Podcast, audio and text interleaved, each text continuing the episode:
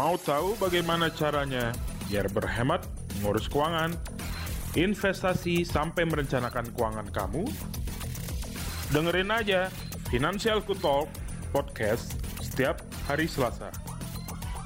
Mari kita sambut host kita, Melvin Mumpuni. Halo, ketemu lagi bersama saya Melvin Mumpuni CFP, perencana keuangan dan juga founder dari finansialku.com. Menemani kesibukan kalian hari ini, saya dalam podcast Fintok akan berbicara mengenai tentang reksadana. Jujur aja, di podcast kali ini saya akan cerita reksadana bukan dari segi teori, tapi dari segi pengalaman gue sendiri sebagai investor reksadana. Dari pertama mulai mengenal reksadana itu apa, sampai jenis-jenisnya, dan menurut gue apa sih untung ruginya reksadana. So teman-teman, kalau ingin tahu tentang reksadana, atau mungkin teman-teman juga masih kepikiran investasi apa yang cocok untuk gue sekarang ini, so cobain aja dengerin, karena podcast kali ini di Fintok kali ini saya akan bicara tentang reksadana. Anyway, buat teman-teman yang ingin tahu materi yang lebih detail, mungkin ada yang kelewat-kelewat, silahkan aja akses melalui website kita. Di situ finansialku.com, di situ teman-teman bisa cari Fintok, karena saya akan bahas mengenai hal ini. Oke, so stay tune terus di podcast kali ini. Sobat Finansialku, kalau bicara mengenai reksadana atau investasi, kira-kira apa yang kebayang sama teman-teman? Apakah reksadana itu sesuatu yang luar biasa wow? Apa reksadana itu gampang? Atau reksadana itu untung atau rugi atau dan lain sebagainya? Apa yang menurut teman-teman kepikiran sama teman-teman mengenai reksadana? Saya pertama kali kenal reksadana ketika saya waktu itu lulus kuliah S1 dan saya kerja di bank. Saya bekerja di sebuah bank asing dan di situ saya menjual salah satu produk yang namanya reksadana. Dalam bahasa Inggris dikenal istilahnya mutual fund atau fund. Reksadana secara teori itu artinya adalah wadah untuk mengumpulkan uang dari masyarakat, yaitu kita sebagai investor. Kemudian dana itu akan dikelola oleh perusahaan namanya manajer investasi. Dikelolanya kemana? Ke produk-produk efek seperti saham, pasar modal, dan juga pasar uang atau surat utang. Simpelnya gini, kalau saya membayangkan sebuah reksadana, teman-teman tuh berpikirnya seperti ini. Daripada gue repot-repot ngelola keuangan gue sendiri, maksudnya portofolio investasi gue, mendingan gue beli aja nih investasi yang udah diracik oleh manajer investasi. Nah, saya terima jadi aja, nggak perlu repot lagi. Itulah reksadana. Dan menurut saya pribadi, reksadana itu cocok untuk teman-teman yang baru pertama kali kenal investasi. Karena mungkin ya, karena baru pertama kenal, belum tahu gimana cara ngelolanya, bisa lewat reksadana. Cuma reksadana selain itu, menurut saya sebagai perencana keuangan, sebagai seorang profesional, saya juga menggunakan reksadana untuk mencapai tujuan-tujuan keuangan saya dalam jangka pendek, menengah, dan panjang. Kenapa? Karena reksadana sendiri itu banyak jenisnya. Oke, ada yang namanya pasar uang, ada yang namanya pendapatan tetap, campuran, dan saham. Banyak banget. Nah, saya akan bahas itu mengenai itu nanti. Tapi yang jelas, pada bagian ini saya mau bicara reksadana itu sebagai salah satu alternatif investasi yang paling simple. Karena apa? Karena kita nggak perlu repot mikir, kita udah bayar manajer investasi untuk kelola uang kita. Coba bayangin dengan uang 100.000 kamu bisa beli saham perusahaan, kamu bisa beli surat utang perusahaan, atau kamu bisa katakanlah deposito dengan return yang cukup oke, 5%, 6% setahun. Keren kan? Dan reksadana itu mudah bikinnya, nggak repot. Pilihannya banyak. Nah, itu salah satu pilihan-pilihan yang menurut saya benefit-benefit dari sebuah reksadana. Oke, jadi intinya reksadana itu adalah uangnya kita sebagai investor dikelola oleh manajer investasi. Dan saya ingin menekankan kepada teman-teman, di Indonesia, menurut hukum yang berlaku di Indonesia, perusahaan yang bisa mengelola aset kita dalam bentuk kontrak investasi kolektif, artinya boleh ngumpulin dana dari masyarakat untuk dikelola, itu adalah manajer investasi. Saya sebagai seorang perencana keuangan tidak diperbolehkan untuk mengelola uangnya klien sampai saat ini 2018 belum ada aturan itu. Jadi kalau ada orang yang ngaku-ngaku perencana keuangan atau financial advisor, terus dia, sini uang kamu aku kelolain, sini uang kamu aku masukin ke saham, aku kelolain, aku puterin. Nah, itu bukanlah sesuatu yang legal di mata hukum. karena hukumnya adalah manajer investasi yang boleh mengelola dana masyarakat dan melalui kontrak investasi kolektif. Salah satunya adalah reksadana. Oke teman-teman, segitu aja kenalan dari reksadana. Saya akan ceritain, tadi saya nyebutin ada 4 jenis reksadana yang paling umum. Nah, saya akan cerita dari situ dulu. Oke Sobat Finansialku, tadi saya ngobrol-ngobrol mengenai 4 jenis reksadana. Saya sangat-sangat teringat pertama kali saya jual reksadana ini di sebuah waktu saya bekerja di sebuah bank. Waktu itu saya memperkenalkan atau saya menjual produk-produk reksadana yang paling simpel, yaitu adalah reksadana pasar uang. Kenapa paling simpel? Teman-teman, kalau teman-teman baru pertama kali mau coba namanya investasi reksadana, reksadana pasar uang ini mendapat menjadi salah satu pilihan. Karena returnnya juga oke-oke aja, nggak tinggi banget, nggak rendah banget, tapi kerugiannya juga nggak gede banget, nggak kecil banget. Biasanya reksadana pasar uang tuh returnnya antara 4-6%. Itu yang paling keren. Isinya apa sih? Isinya gini. Reksadana pasar uang atau money market itu adalah reksadana yang isinya surat utang jangka pendek termasuk produk-produk secara kas. Paling simpel, paling sering saya lihat itu reksadana pasar uang ini isinya adalah deposito dan surat utang yang jangkanya pendek. Biasanya grafiknya lurus-lurus.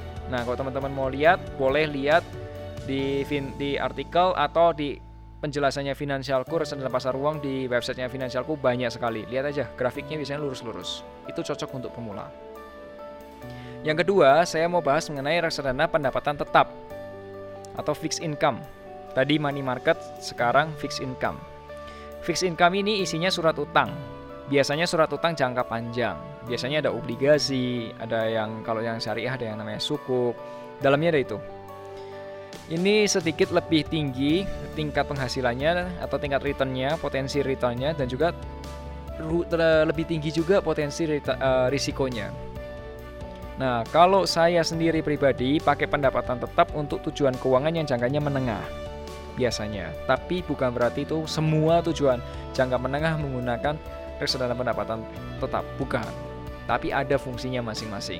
Kalau teman-teman masih ada pertanyaan, boleh download aplikasi Finansialku, tanya ke perencana keuangan dengan menggunakan menu tanya perencana keuangan. Dan yang ketiga adalah reksadana campuran. Reksadana campuran adalah reksadana campuran antara saham dan surat utang. Nah, biasanya disebutnya juga balance fund.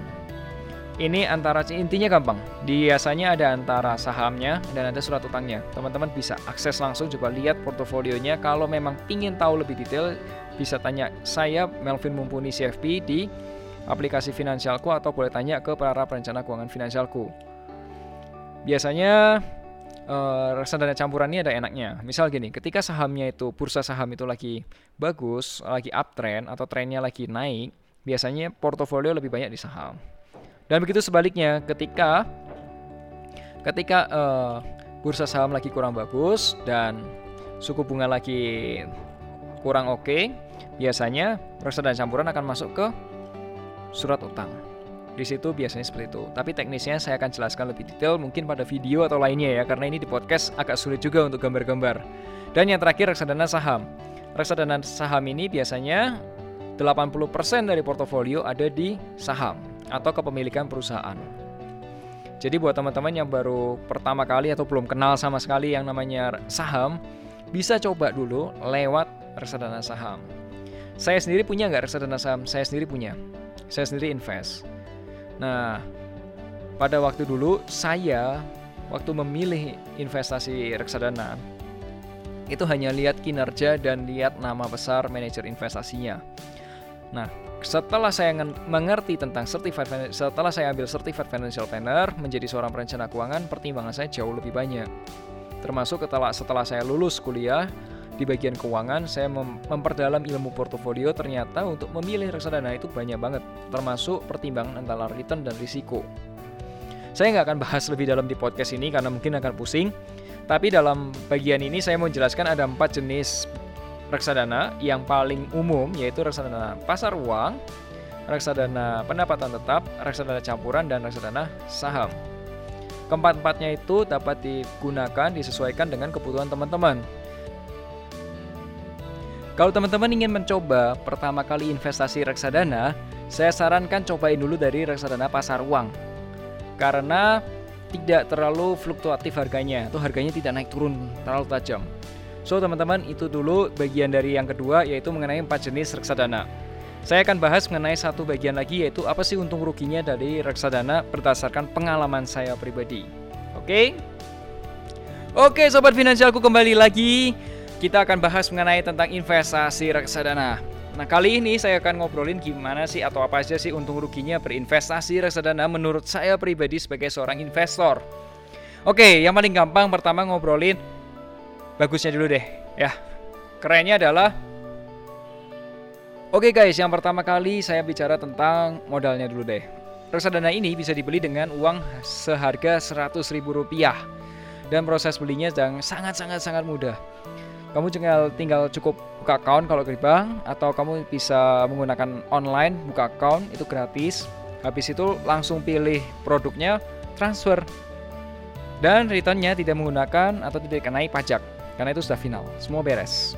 Itu paling gampang. Dan yang terakhir, kamu nggak perlu repot ngatur portofolio investasi kamu, karena semuanya sudah dikerjakan oleh manajer investasi yang sudah profesional. Kerugiannya menurut saya yang paling kena adalah saya nggak bisa kontrol masing-masing isi portofolio, dan saya tidak bisa, jadi intinya tidak ada jaminan bahwa investasi reksadana ini pasti untung, no.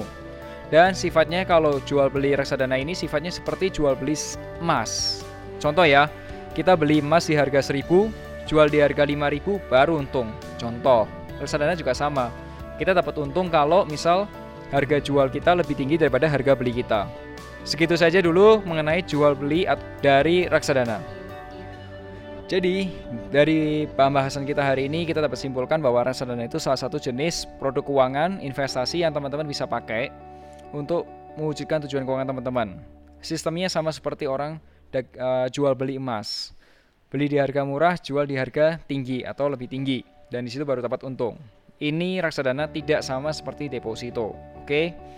Dan kalau untung ruginya paling gampang adalah reksadana dapat dibeli dengan modal Rp100.000 dan proses belinya gampang banget. Sekarang udah ada yang namanya online, jadi kamu nggak perlu keluar kantor untuk ngantri dan macam-macam. Kamu tinggal buka aja website, klik, termasuk di aplikasi Finansialku ada reksadana.